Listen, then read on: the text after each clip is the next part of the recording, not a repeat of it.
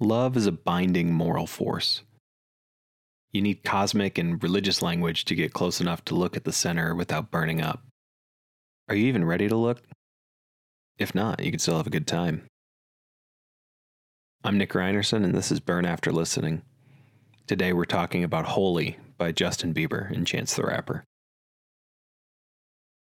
Holy, holy, holy. Love announces itself in moments of epiphanies, like choirs of angels.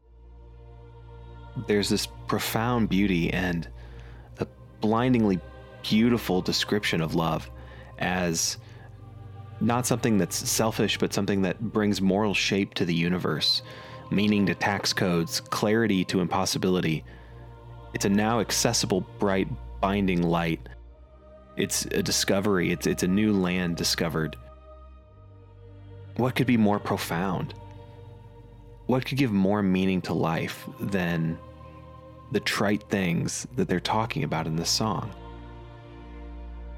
What could make us give up our individuality and devote ourselves to something, a cause, a person, an idea for life? The power behind the decisions that forever alter the course of individual lives are swimming in this song. But then why does it not sound like that? Why does it sound like a childhood platitude, a sleepy religious homily, a piece of no-duh advice, a song that you hear at a wedding that you don't think about after it's played?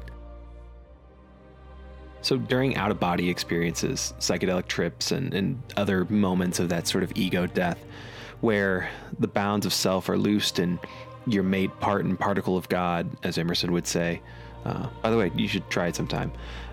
Many of the people, if not most of the people who experience these things, come back to themselves and explain their revelations in this most obvious, simple sort of way.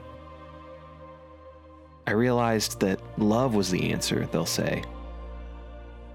I realized that my breath was precious. I realized that life was significant. And it's shit like that. If anything, you'll feel like everybody else. Mainstream, simple, silly, trite. But at the same time, connected to the source of all life and meaning, connected to love. Not a relationship or an obligation, but a binding, living, moral force of pure magnitude.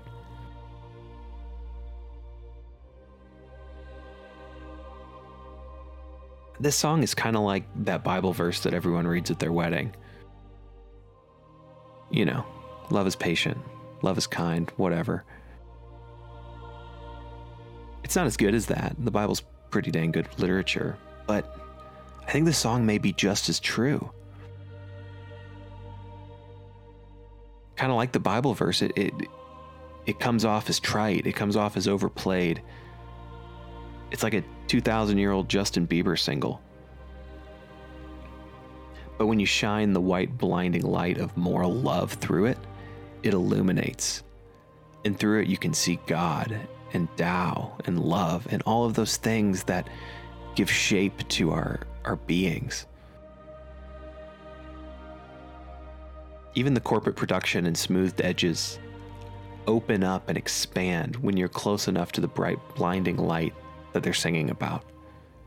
You can listen in, and for some of you, maybe for me sometimes, it may sound like nonsense, like a nice little pop song.